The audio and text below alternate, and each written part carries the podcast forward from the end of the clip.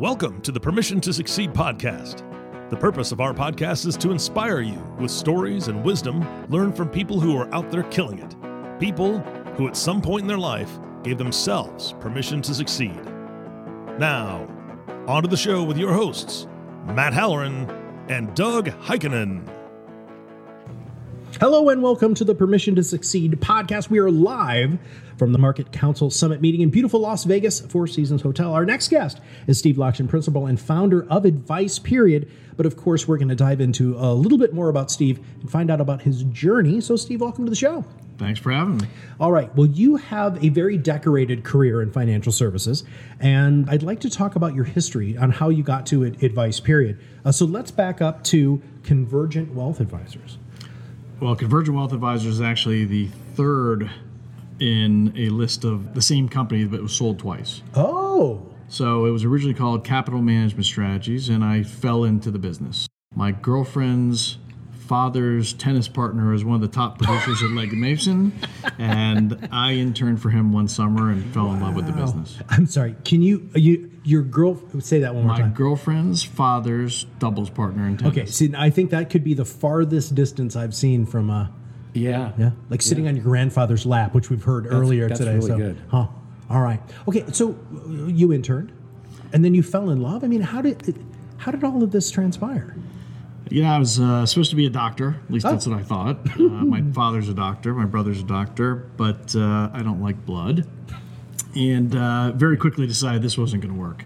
I knew nothing about money, but I really liked this guy that I met, and I called him up one day and said, uh, "Mr. McIntyre, I don't know anything about money, but I'd love to." Come work for you this summer if that's a possibility. And he said, Well, we don't hire summer interns. We don't hire anybody who hasn't graduated college. But you can come work for me for free if you want. I said, All right, when do I start? Wow. And that was the beginning. Okay. So are you inherently a risk taker? I mean, is this something that you were raised with? Is there a, a point in your past where somebody was like injected you with the willingness? Because that's a big step. Well, I, I don't know if a, a summer internship during college is like an incredible amount of risk, but uh, let's just say I like new adventures. There you go. Very nice. Very nice. Well, so so more adventures. You've had many adventures. Let's talk about those other adventures and how how have you gotten to advice period and where you are right now? So what uh, ended up happening is I interned for this uh, this gentleman who was one of the top producers of Legg Mason, and he taught me a ton. And I ended up working at Legg Mason full time, three days a week during college. Went to class the other two, but really did not enjoy working on the muni bond desk. I wanted to be out doing new things. It was the same thing over and over, same steak and cheese sandwich, same people you talk to every day. And ultimately, I left and went into the insurance business with a, a top producer. And what's interesting about that and why it's important is taxes were always a big factor there. In other words, anybody can sell the same insurance policy. The way we add value is by coming up with the right strategy. This guy was a huge producer at work 6 a.m. every morning. It was fantastic, great place to learn. But ultimately, one of my clients said, Hey, I wonder if you can help me with my investments. I want you to do for me what these guys do for institutions. And that really was the entry point into this side of the business. I started running money and running effectively a family office for one gentleman when I was in my mid 20s. And that was the business that we ultimately built.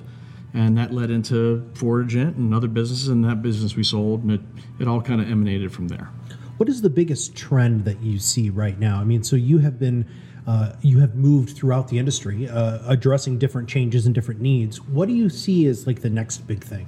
And maybe that's advice period. I don't know if I just totally set you up, man, but Well, th- th- this is a commercial for Period, right? uh, the next big thing, I, I- I really think the next big thing, I hope the next big thing is really consumer advocacy and taking our industry from what is a poorly thought of industry, unfortunately, by most consumers, and turning into a well thought of, well cared for industry. And I don't mean just cared for the consumers, but also cared for the advisors to help nurture them to become better professionals. So is that a good explanation of what advice period is, or do, do you mind of sharing with our audience exactly what you are building now and Yeah, I mean, Advice Period was us rethinking the industry. What would we do differently? We build differently. We operate different, differently. We feel that investments have become somewhat commoditized. And as a result, while most of the industry is still charging an asset based fee for what we think is somewhat of a commodity service, or even if it's not, something that folks can only add maybe 100 basis points over a long period of time if they do a great job, we've said we're not going to charge a lot for that because we can simplify it, automate it, and there's not a lot of variability. But the tax side, the structural side, the relationship side, that's the stuff that we focus on. Hmm. So we changed our fee structure, we changed how we operate, we changed how clients interface with their information. We really wanted to change the experience, and that's what Advice Period is. So, going back, you're obviously a serial entrepreneur. Can you figure out when that happened to you growing up? I, I, I don't know when it happened. I think it was probably born out of necessity. So, my parents used, let's say, economics to govern us. It was, hey, you want to go on spring break? No problem. You got to pay for it. Or you want to do this?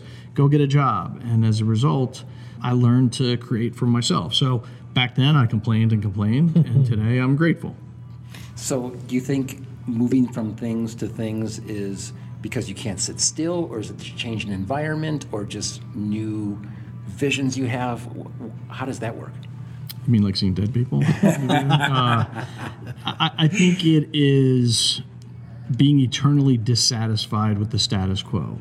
Um, and dissatisfied is, is probably an overbearing term, but I think we can do better. We can constantly improve. We're humans. I mean, that's what we set out to do is improve.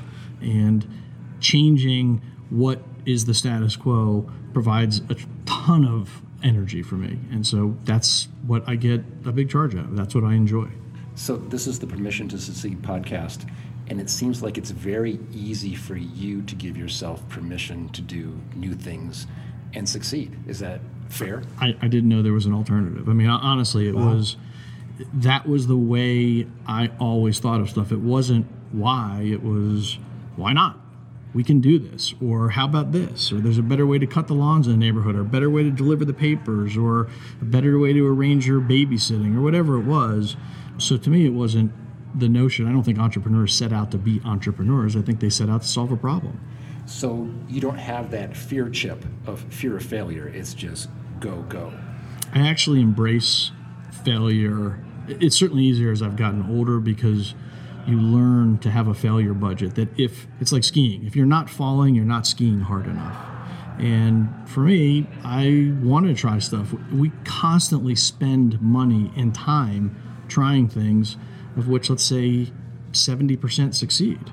But that's better than 50%. And ultimately, if they succeed, we can leverage those things into something better. And we've had things that failed. In fact, the the the thing that I wanted to succeed most failed, but I haven't given up on it mentally. I, I believe that ultimately we'll be able to employ this. And this was a a program that we put together to help consumers kind of separate the white hats from the gray hats and the black hats in the industry called Advisant. And it, it failed. It failed financially, it failed uh, in terms of engagement, it failed in terms of getting uh, custodians involved.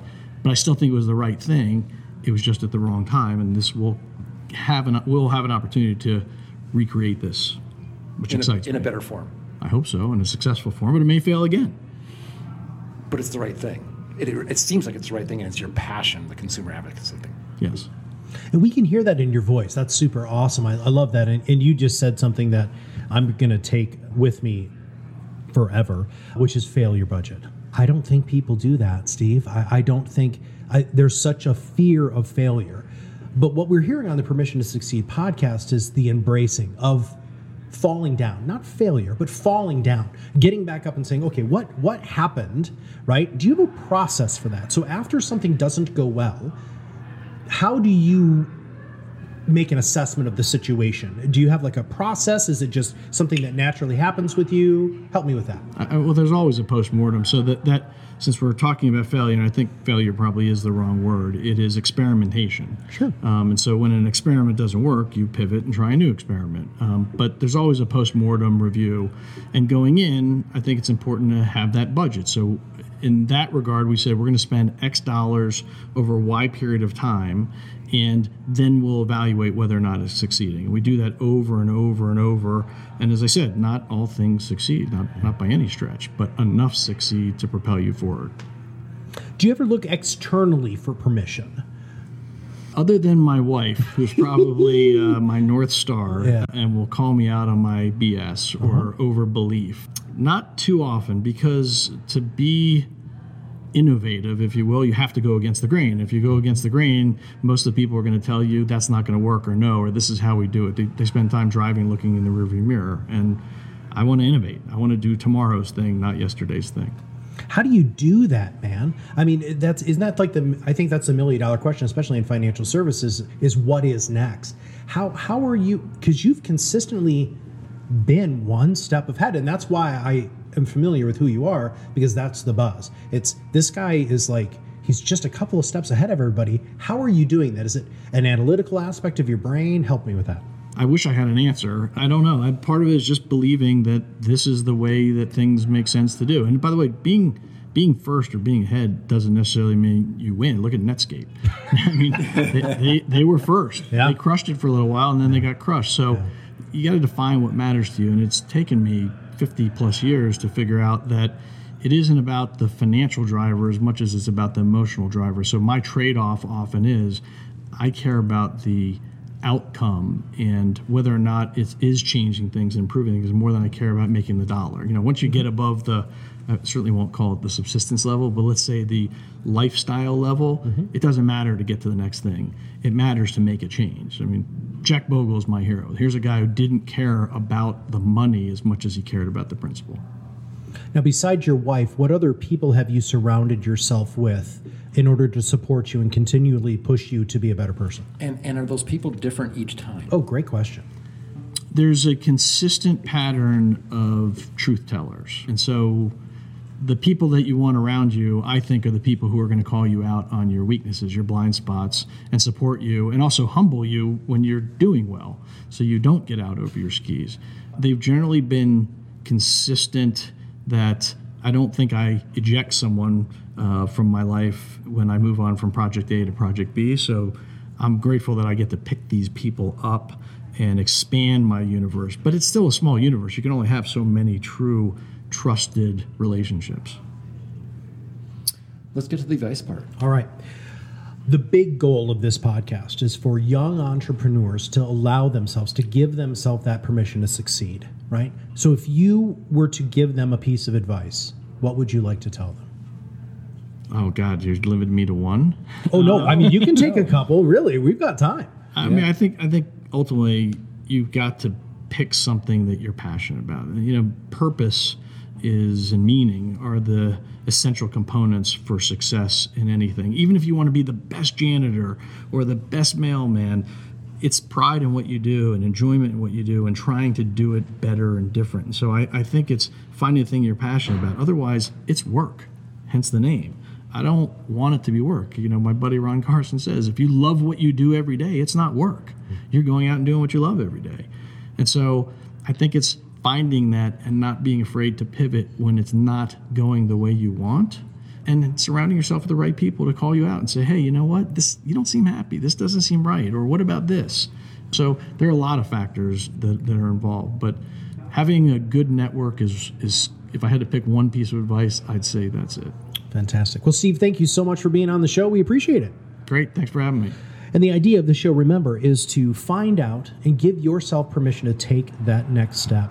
Because if you look at the failure budget, as Steve said, and you're putting that in at the beginning, that can change your entire game. So for Steve Lockshin, for Iris, Doug Heikkinen, and everybody at Top Advisor Marketing, we'll see you on the other side of the mic very soon. This was brought to you by Iris.xyz, a platform helping financial professionals become better in business and life through new media and new voices. Visit them and learn more at iris.xyz.